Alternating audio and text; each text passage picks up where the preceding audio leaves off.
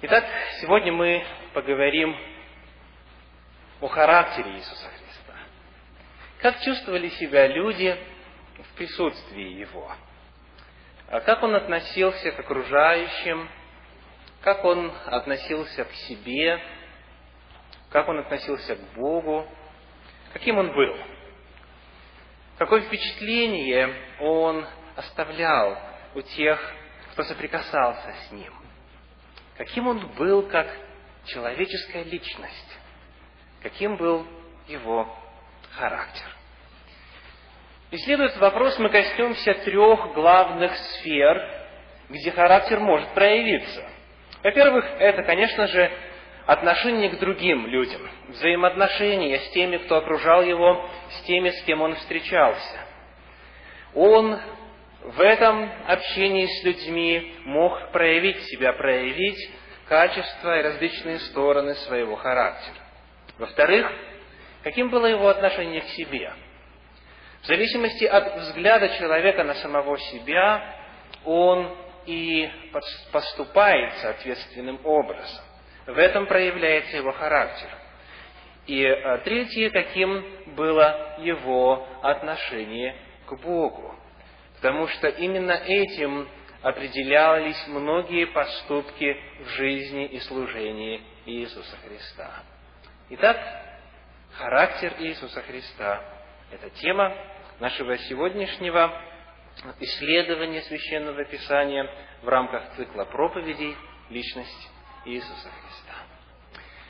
Когда мы открываем библейский материал на тему о характере Иисуса Христа, Первое, что бросается в глаза, это обильное количество материала, посвященного тому, как Христос относился к другим. Очень мало открывается, как Он к себе относился. Практически ничего на эту тему не говорится. Большая часть информации об Иисусе Христе представлена в рассказе о Его взаимоотношениях с другими. Такой была направленность его жизни. Он не был эгоцентричен, он изливал из себя, он дарил людям доброту, тепло, заботу, любовь и внимание. Поэтому, когда мы с вами пытаемся составить портрет характера Иисуса Христа, мы в первую очередь сталкиваемся с тем удивительным фактом, что о нем самом он очень мало говорил. О себе самом, об отношении к себе а почти ничего не написано. Итак, каким же было отношение к другим? Как вот в этих взаимоотношениях с окружающими проявился его характер? Первое, на что мы обращаем внимание, это такие качества, как доброта и сострадательность. Доброта и сострадательность. Пожалуй, даже те, кто не знаком, э, не знаком серьезно, не знаком основательно с евангельским повествованием, все равно назовут вот эти два качества, вспоминая о личности Иисуса Христа. Христианин ли то или не христианин, человек, э, знающий об Иисусе Христе, очень часто в первую очередь ассоциирует его вот с этими двумя качествами – доброта и сострадание. Давайте посмотрим на ряд примеров, которые иллюстрируют эти удивительные качества характера Иисуса Христа. Первый из них взят из Евангелия от Марка, из 10 главы 16 стиха. Марка 10, 16. Эта ситуация описывает случай, когда к Иисусу Христу родители приносили детей. И а, ученики стали запрещать, считая очевидно, что те отвлекают Иисуса Христа от более важного дела, от проповеди, от служения исцеления. Но Иисус Христос, сказано, вознегодовав на них, пригласил детей, сказано, обнял их, возложил на них руки и благословил их. Иисус Христос проявлял доброту. И вы знаете, что дети очень хорошо чувствуют доброту. Они льнут к человеку, от которого исходит доброта. они не всякому дадут возможность себя обнять или погладить по голове.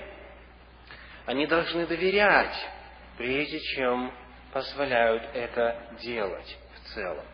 Здесь мы видим, как Иисус Христос не только дает возможность матерям принести своих детей, привести своих детей, Он обнимает их, уделяет им время, и мы можем только догадываться о том, а, с какими воспоминаниями ассоциировалась личность Иисуса Христа у этих детей. Для них это была яркая, добрая фигура и личность.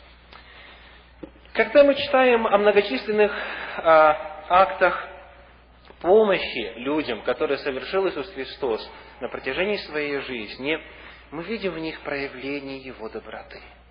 Он вовсе не обязан был это делать, он вовсе не обязан был помогать, но это было отражением его внутреннего естества. Он хотел, будучи добр и сострадателен, хотел помогать и облегчать участь людей. Давайте посмотрим на один пример, записанный в Евангелии от Матфея в 20 главе, стихах с 29 по 34. «И когда выходили они из Ерехона, за ним следовало множество народа. И вот двое слепых, сидевшие у дороги, услышавшие, что Иисус идет мимо, начали кричать, «Помилуй нас, Господи, Сын Давидов!» И народ же заставлял их молчать. Но они еще громче сказали или стали кричать, «Помилуй нас, Господи, Сын Давидов!» Давайте сделаем остановку и попытаемся ответить на вопрос, почему народ заставлял их молчать.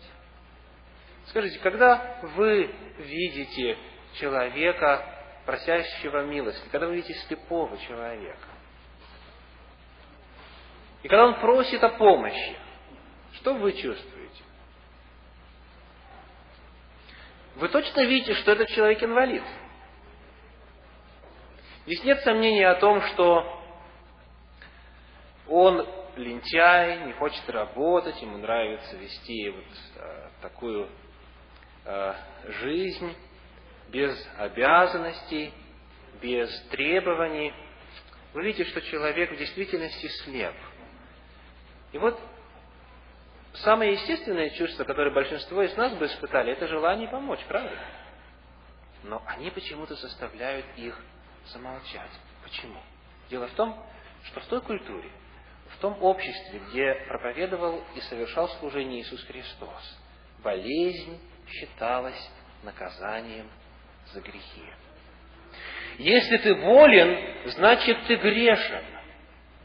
Помните, когда Иисус Христос еще одного слепого исцелил, это описывается в 9 главе Евангелия от Иоанна, и он пришел, э, вернее, руководители народа подошли к нему и давай расспрашивать, кто тебя исцелил, прочее, прочее, он стал объяснять, что это Иисус Христос. И они говорят, он человек грешный. Он говорит, да не может быть, он меня исцелил. И он стал им рассказывать, что грешный человек не может от Бога такие дары получить. И тогда они ему говорят, во грехах ты весь родился, и еще будешь нас учить. Тот факт, что он родился слепым, считался а, доказательством его греховности. Поэтому к людям страждущим, к людям больным, к людям, которые в действительности нуждались в помощи, то общество относилось с большой жестокостью. Никто не хотел прикасаться к ним, никто не хотел разговаривать с ними, а тем более помогать. Они могли издалека бросить монету в его направлении, пусть он сам потом подойдет, возьмет, но чтобы не прикасаться, чтобы не быть рядом с ним. Поэтому народ заставлял их замолчать, не мешай. Да и потом сказано, что за ним следовало множество народа. Представьте, сотни тысячи людей идут за Иисусом. И там где-то вот а, с краю, с краю толпы два несчастных кричат, помилуй. Да даже докричаться сложно через такую большую толпу. Не то, что пробиться. И вот Иисус Христос услышал их. Он услышал, остановился И в 34 стихе сказано, умилосердившись, прикоснулся к глазам их, и тотчас прозрели глаза их, и они пошли за ним. Он остановился, он услышал, он обратил внимание и даже прикоснулся, что обыкновенно не делалось, потому что считалось, что вы осквернитесь, если прикасаетесь к грешнику, и исцелил их. В Библии очень много примеров, в Евангелиях очень много примеров того, как Иисус Христос проявлял доброту и сострадание. Когда э, ученики однажды вернулись после совершения миссии проповеди Евангелия, что описывается в Евангелии от Марка в 6 главе, в 31 стихе, он говорит им, пойдите одни э, в пустынное место, и что? И отдохните немного. Когда Библия описывает, что Иисус Христос был настолько тесним людьми, тесним народом, что даже сказано, есть им было некогда. Это чуть дальше, в шестой главе, с 31 по 34 стих этого же евангелиста Марка, сказано, что несмотря на усталость, несмотря на голод, Иисус Христос увидел эти толпы народа и, сказано, жалился над ними и много учил их. То есть вместо того, чтобы заботиться о себе, вместо того, чтобы заботиться о своих нуждах, он изливал себя другим. А в Евангелии от Матфея в 14 главе, в 14 стихе сказано, что он жалился и исцелять начал их, хотя тоже устал, хотя тоже нуждался в воде. Итак, говоря о характере Иисуса Христа, мы отмечаем, во-первых, его доброту и сострадание к нуждающимся, окружающим людям. Во-вторых, его внимательность. Внимательность. От него не ускользала ни одна деталь, ни одна особенность личности того или иного человека. Мы уже с вами а, говорили о том, как ему удалось обратить внимание, несмотря на огромное количество народа, удалось обратить внимание на этих двух несчастных слепых у края дороги. Давайте посмотрим на другие примеры. Иисус Христос каждому находил свой ключик. Ему удавалось общаться с человеком, как если тот был бы единственным человеком на земле. И Христос ему полноценное внимание уделял. Мы читаем о том, как однажды ночью отдыхать надо, правда? Восстанавливать силы надо, на протяжении дня и так некогда отдохнуть. Ночью Христос встречается с Никодимом с одним из а, начальников фарисейских. Почему он встречается с ним ночью?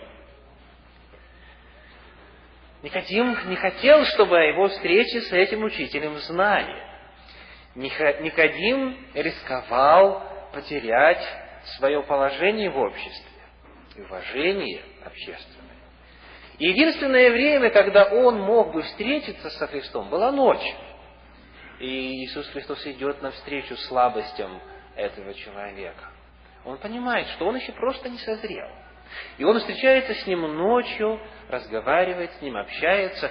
И эта встреча произвела настолько неизгладимое впечатление на Никодима, что спустя некоторое время он встал открыто на сторону христианства и провозгласил себя последователем Иисуса Христа мы встречаем, например, описание беседы Иисуса Христа с самарянкой.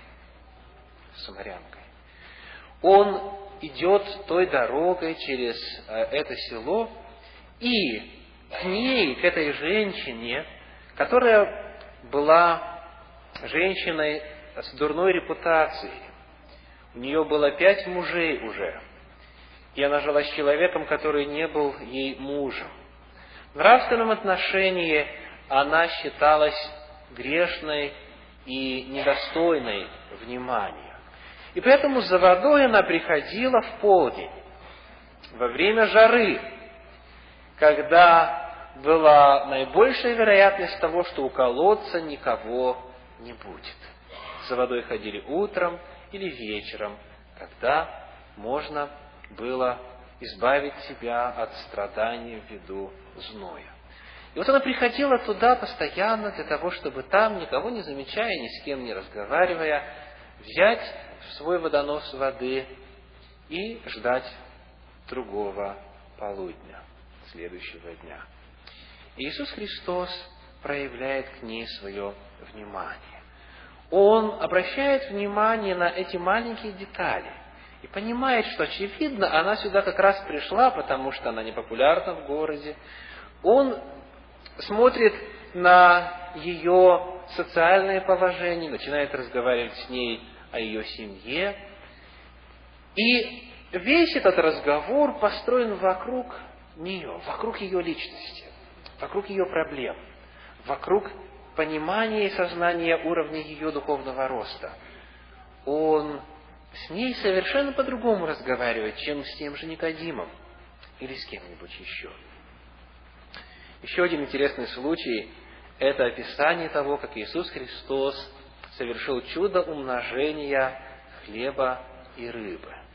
Помните, у кого Он эту рыбу и хлеб взял? Две рыбы и пять хлебов. У мальчика. У мальчика. Мальчик принес с собою э, свой, так сказать, скромный обед, свой э, паек. И вот ученики обращают внимание на этого мальчика, и Иисус Христос подходит к нему и использует вот это малое, то, что ребенок может дать, то, что ребенок может предложить для пяти тысяч человек, не считая женщин и детей. И делает это малое большим. Происходит чудо умножения хлебов, и Иисус Христос, обратив внимание на этого маленького мальчика, дает возможность многим людям получить благословение.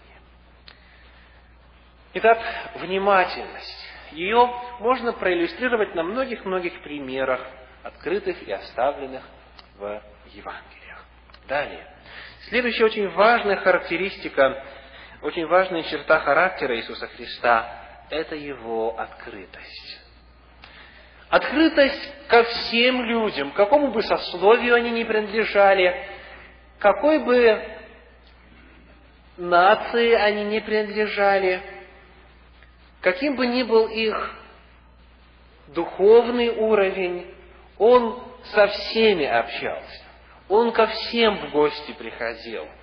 Он не делал различий между людьми. И вот сегодня хотелось бы особо отметить, как Иисус Христос общался с теми, кого считали недостойными общения.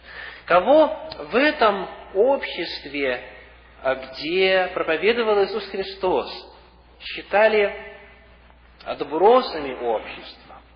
К ним боялись прикасаться, с ними не разговаривали и часто в их сторону плевали. Итак, самаряне, о которых мы уже говорили. В Евангелии от Иоанна, в 4 главе, в 9 стихе сказано о том, что иудею возбранено было общаться даже с самарянами. Еврею по законам того времени, придуманному а, самими же руководителями религиозными народа, согласно закону того времени, нельзя было даже общаться с ним. Но Христос приходит, начинает разговаривать и потом проповедует в этой деревне самарянской, в результате чего, сказано, все они обращаются и начинают верить в Него. Дело в том, что Самария, если посмотреть на карту, находилась между Галилеей и Иудеей. То есть всякий, кто жил в Галилее, на севере, и желая посетить храм, желая посетить Иерусалим, должен был, по идее, совершать дорогу через Самарию. Однако евреи той дорогой не ходили. Они удлиняли свой путь значительно, обходили либо справа, либо слева, но только чтобы не общаться и не соприкасаться с самарянами, которые считались отступниками и недостойными вечной жизни. А Иисус Христос шел прямой дорогой. Он шел прямо туда, в Самарию, и там проповедовал им. Далее елены или, далее, елены или греки. Греки считались язычниками и потому недостойными милости Божьей. Были взгляды, согласно которым они вообще даже не были детьми Божьими. И вот в Евангелии от Иоанна в 12 главе, в стихах с 20 по 22 описывается, как елены, услышав об Иисусе Христе, пришли и стали искать Его, чтобы познакомиться с Ним и чтобы поговорить с Ним. И Иисус Христос уделяет им время, Он обстоятельно с ними беседует, раскрывает им истину Царствия Божия, не смущаясь тем, что окружающие в это время смотрят на него искоса. Как он общается с язычниками? Римляне. Иисус Христос общался и с римлянами. Римляне в мировоззрении евреев первого века – это особая категория. Это захватчики. Это узурпаторы. Это притеснители. И всякая помощь, оказываемая римлянам, да и всякое общение с ними считалось осквернением. Набожный иудей, придя с торга, должен был совершить церемониальное омовение. И он не мог приступить к принятию пищи, пока не совершил церемониальное омовение, потому что оскверняет, оскверняется тогда, когда идет на рынок, когда идет на базар. Всяких язычников там полно, римлян и, и же с ними. Даже когда Иисуса Христа предавали на распятие, когда его привели к Пилату, то, сказано, евреи не вошли в приторию, не вошли туда, где непосредственно римляне находились, чтобы им не оскверниться. Иисус Христос, напротив, шел туда, где находились римляне, Он общался с ними, Он исцелял их. В данном случае в Евангелии от Матфея, 8 главе, стихах с 15 по 13, рассказывается о том, как Он исцелил сына сотника римского. А сотник это еще не, это не просто римлянин, а еще и э, тот, кто руководит частью римской армии. Как раз армии, которая узурпировала власть и э, притесняет еврейский народ. Иисус Христос, как описывает Евангелие от Марка, 7 глава стихи с 26 по 30, ушел в пределы Тирские и Сидонские. Ушел туда, где вообще язычники живут, и стал там проповедовать. И вот описывается случай, как женщина сирофиникиянка подошла к нему и умоляла, чтобы он ее дочь исцелил.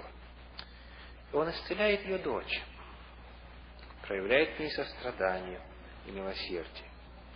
Иисус Христос общался также с мытарями. Мытари – это сборщики налогов. Это люди, которые из числа еврейского народа работали у римлян, работали на римлян, для того, чтобы со своих собратьев собирать налоги в римскую казну. И поэтому они пользовались а, дурной славой, и к ним относились со страшным презрением. Считалось, что всякий, кто общается с мытарями и ест с ними, приходит к ним в гости, этот человек просто не уважающий себя. Он сразу теряет свой религиозный и иной статус. Евангелие от Матфея, 9 глава, стихи с 10 по 13, рассказывают о том, как Иисус Христос общался с этими людьми.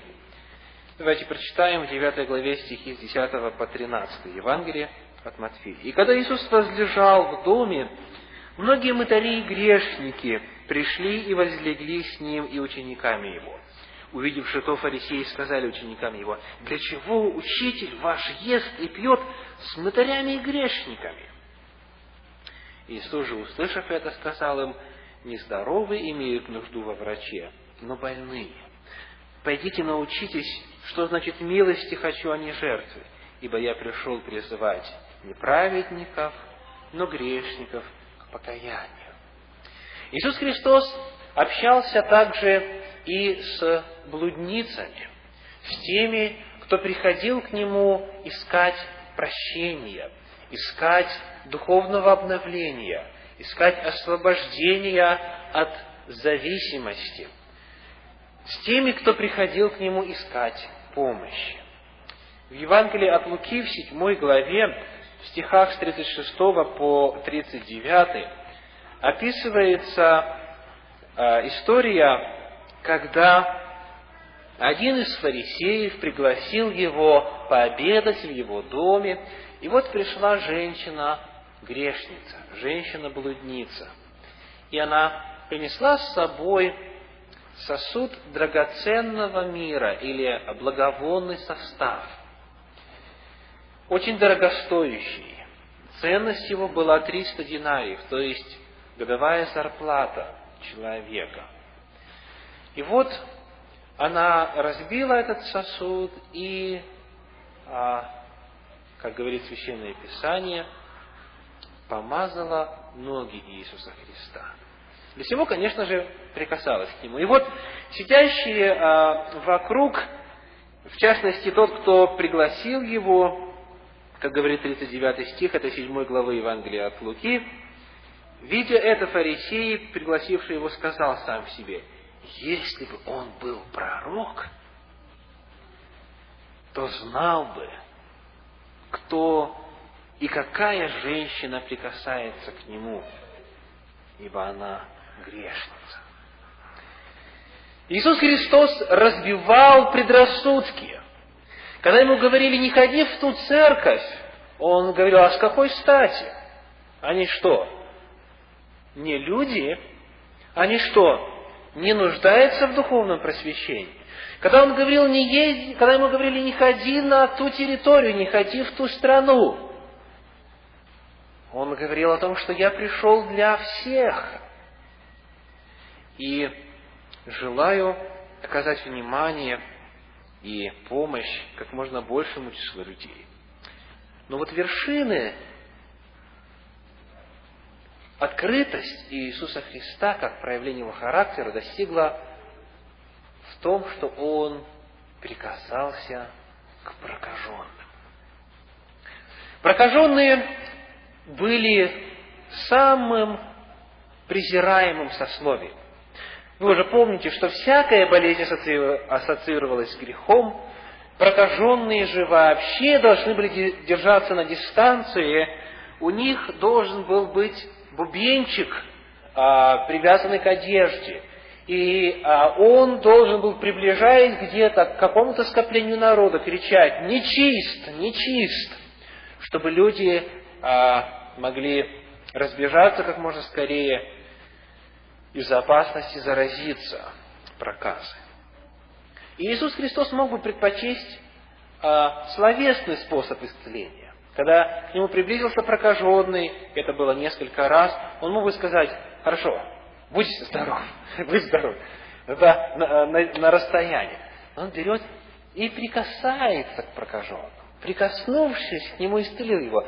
Вы знаете, что к этому прокаженному прокаженному на протяжении всего времени болезни никто не прикасался. Он чувствовал себя забытым, заброшенным, греховным и недостойным милости Божьей. Итак, когда современные христиане говорят, не разговаривайте с этими, не ходите туда, не общайтесь с теми, они делают абсолютно противоположное тому, что делал основатель христианства Иисус Христос.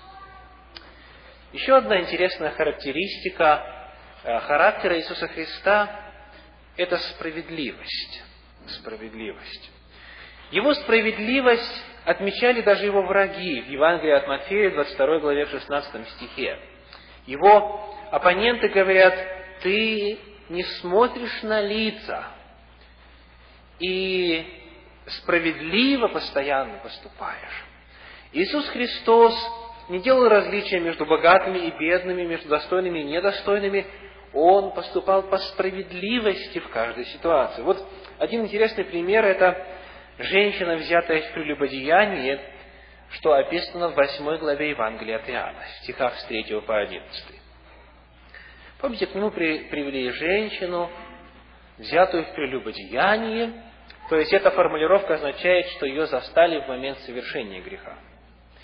Привели и, искушая Иисуса Христа, говорят, вот что ты скажешь, что нам сделать, Моисей в законе повелел таковых побивать камнями, а ты что скажешь?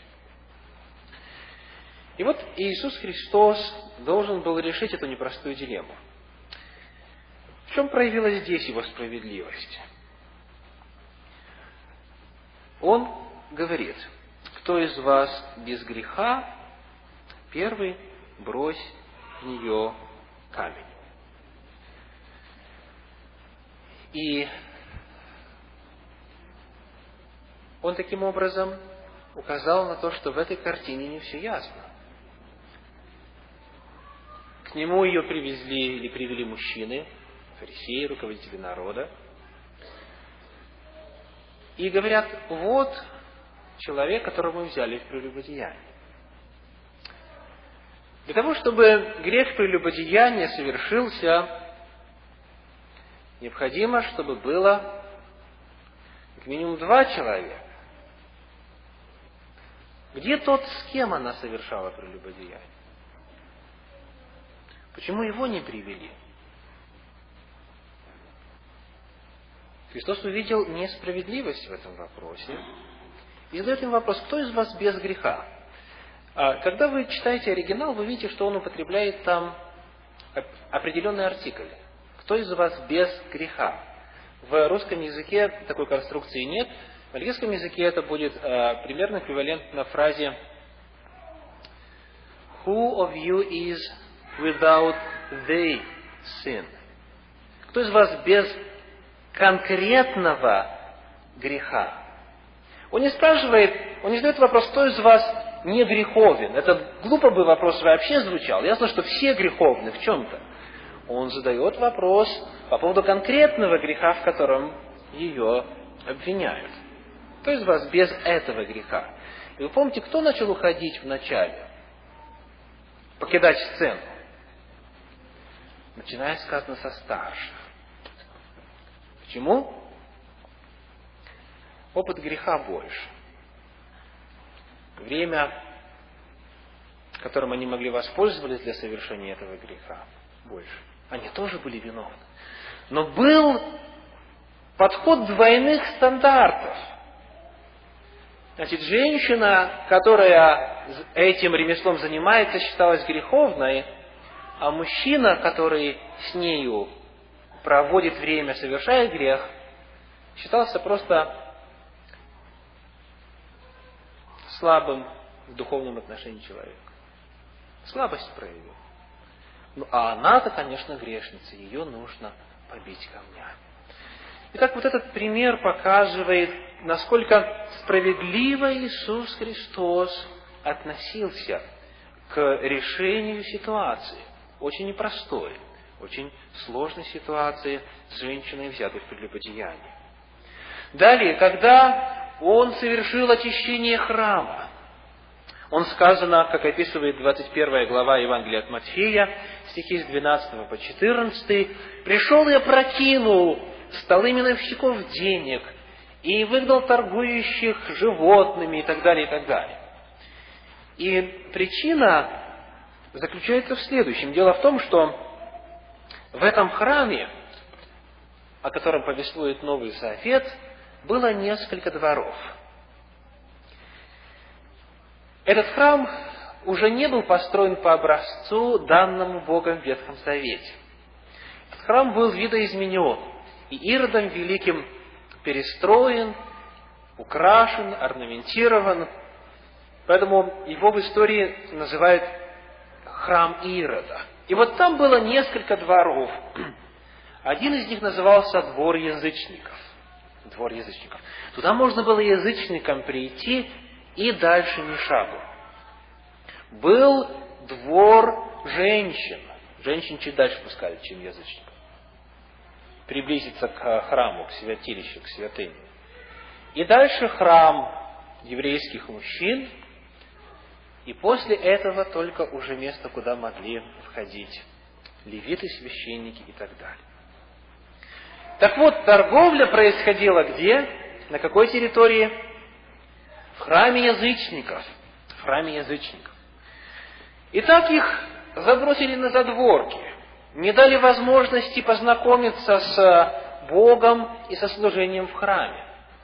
Но еще и место, которое было им отведено, использовали для совершенно иных целей. Там не было возможности прийти и помолиться, потому что блеяние скота, звон монет, шум выкрикивающих торговцев, все это делало атмосферу этого двора абсолютно не подходящей для богослужения, для молитвы. Иисус Христос, Христос, очистив этот двор, сказал – пророк Исаия в 56 главе сказал следующее. «Дом мой назовется домом молитвы для всех народов». В этом была цель храма – стать местом распространения истины Божьей. Дом мой назовется домом молитвы для всех народов, а вы сделали его вертепом разбойников. Он восстановил справедливость. Он дал возможность язычникам хотя бы приблизиться к центру богопоклонения. Очень интересно, что Иисус Христос также использовал юмор и иронию. В Евангелии от Луки в 12 главе, в 25 стихе говорится следующее. Луки 12 глава, стих 25. Христос говорит, да и кто из вас, заботясь, может прибавить себе росту хотя на один локоть? Локоть – это мера длины, примерно соответствующая расстоянию от а, среднего пальца до локтя. Да? То есть где-то примерно значит, 40 сантиметров, полметра.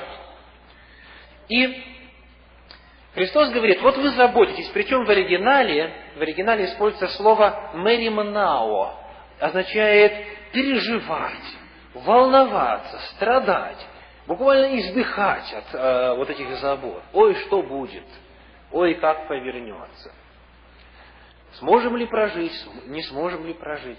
То есть, когда вот эти вот заботы настолько поглощают человека, что он и жить-то не может нормально. И вот он говорит, кто из вас, заботясь, может себе росту хотя бы на пол локтя прибавить. Это юмор. Юмор. Он показывает, насколько это глупо. Ничего вы не сможете изменить, переживая. Вот делая что-то, работая, это другое дело. А переживая, волнуясь, сжигая свои нервные клетки и клетки головного мозга, к чему? Меньше станете, выше все равно не станете. В Евангелии от Луки в 13 главе, стихи 31 и 32, Иисус Христос, обращаясь в адрес Ирода, говорит, скажите этой лисице.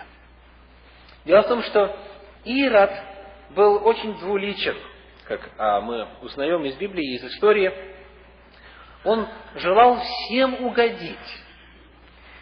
И вот в случае, например, когда он отнял жизнь у Иоанна Крестителя, он сделал это не потому, что сам так хотел, а потому, что ему хотелось сохранить слово, данное перед гостями. Много было примеров, когда Иисус Христос, вернее, когда Ирод показывал вот эту свою хитрость и двуличие, лицемерие, поэтому образ лисицы очень точно описывает личность этого человека. Когда Иисус Христос обличал а фарисеев в Евангелии от Матфея, 23 главе, в 24 стихе он говорит, вы выцеживаете комара, а верблюда глотаете. Он говорит о том, что в некоторых вопросах они очень щепетильны, а в важных, в действительности значимых вопросах они противоречат воле Божьей. Это не единственные примеры юмора и иронии в общении Иисуса Христа с другими, но вот это, по крайней мере, дает возможность посмотреть на Него как на живую, подлинную, реальную личность. Он обладал чувством юмора. Мы с вами до сих пор говорили о том, как Иисус Христос проявлял свой характер в отношении к другим. Теперь посмотрим, как он относился к себе. Как уже было сказано, об этом не очень много говорится. Он в своей личности не очень много внимания уделял. Так, в Евангелии от Матфея, в 20 главе, в стихах с 25 по 28, э, Иисус Христос говорит следующее. 20 глава, стихи с 25 по 28. Иисус, подозвав их, сказал, «Вы знаете, что князья народов господствуют над ними, и вельможи властвуют ими. Но между вами да не будет так. А кто хочет между вами быть большим, да будет вам слугою. И кто хочет между вами быть первым, да будет рабом. Так как и Сын Человеческий не для того пришел, чтобы Ему служили, но чтобы послужить и отдать душу свою для искупления многих. Иисус Христос исповедовал принцип служения. Очень интересно, что в современном языке это слово приобрело в некоторых случаях часто обратный изначальному смыслу. Э, скажите, что означает слово «министр» в русском языке? Какие ассоциации э, появляются в связи с этим словом? Большой начальник – портфель, да, значит, какие еще? Э, служебный автомобиль и так далее, и так далее. Министр. А фактически же слово министр означает что? Служитель. Это слово заимствовано из э, латинского языка, из английского языка. Minister. Minister. Minister – это служитель. Э, глагол министр означает служить кому-то. То есть это слуга фактически. Иисус Христос говорил о том, что кто хочет быть министром, должен быть слугой. Вот так он оценивал шкалу ценностей. Так он к себе относился. Он говорит, я для того пришел, чтобы служить. И в действительности, поскольку вот в его характере присутствовала эта скромность, желание быть незаметным и служить другим, он стал известным. Он стал тем, имя которого ассоциируется с самой крупной религией на лице нашей земли. Однажды, когда он рассмотрел, как званые на обед занимали места, в Евангелии от Луки в 14 главе, он им говорит, когда тебя позовут, не садись на самые привилегированные места. А садись лучше где-нибудь скромненько, вот раз заходишь, так, чтобы тебя, на тебя внимание не обратили. В отличие от некоторых, которые не только опаздывают, но еще опаздывая обращают на себя внимание. Считают, что, что э, все должны с ними поприветствоваться. Вот уже идет, например, ну, предположим, как эта встреча началась, Люди заходят, опоздали минут на 15-20, то и больше, и громко заходят и говорят, здравствуйте, здравствуйте, я пришла или я пришел. Ну куда годится? Христос совершенно по-другому поступал. Он говорит, садитесь тихонечко, так, чтобы вас не было заметно. И если вы достойны того, чтобы быть более видной фигурой, пусть к вам подойдут и вас пересадят, вместо того, чтобы вы это делали. В Евангелии от Матфея в 12 главе, в стихах с 15 по 19 описывается, как Иисус Христос тем, кого Он исцелял, говорил, не разглашайте Евангелие, не трубите, не рассказывайте. И сказано, что это есть исполнение пророчества, в котором Исаия говорит, никто не услышит голоса его. Он не выставлял свои заслуги, свою силу, свою мудрость наружу. Он был скромен. Говоря об отношении Иисуса Христа к себе, можно отметить также уважение к себе. Несмотря на то, что он был скромен, он осознавал свою значимость, он осознавал свою ценность, он знал, кто он. Вот когда его судили в Евангелии от Иоанна, 18 главе, стихах с 19 по 23, и когда его стали бить по устам, или ударили его по, по щеке, я не помню как точно, он говорит, если я сказал худо или плохо, покажи, что худо. А если нет, что ты бьешь меня? Когда Иисус Христос встречал к себе отношение необоснованно презрительное, он пытался показать людям, что они неправильно поступают. Он, конечно же, не бил себя в грудь, не заставлял себя уважать, но тем не менее он давал им возможность понять, что он достоин уважения. И, наконец, характер Иисуса Христа проявляется в его отношении к Богу. Первое здесь – это послушание. В послании к филиппийцам во второй главе с 5 по 8 стих сказано, что он был послушен даже до смерти креслой. Он пришел для того, чтобы пострадать и умереть, и он послушен был. Он прошел этим путем до конца. И даже когда ему было очень тяжело, как описывает Евангелие от Матфея, 26 глава, 39 стих, когда он просил, Господи, если возможно, доминует меня чаша сия, вот это страдание и все связанное с ним, он все-таки говорил, но не как я хочу, но как ты. Послушание Богу является одной из важных характеристик его характера. И последнее – чувство долга. Оно проистекало из правильного отношения к Богу, чувство долга. Когда он начал рассказывать ученикам о том, что его возьмут и предадут, и будут над ними издеваться, в конечном итоге предадут на смерть, в Евангелии от Матфея в 16 главе, в 21 стихе он говорит, так должно, так должно пострадать. И вот эта фраза встречается в Евангелии от Матфея 26 главе, в стихах 50 и 51, и в Луки в 4 главе, в стихах 42 по 42, 42 по 44, он руководствовался чувством долга. Я должен. Таким был его характер.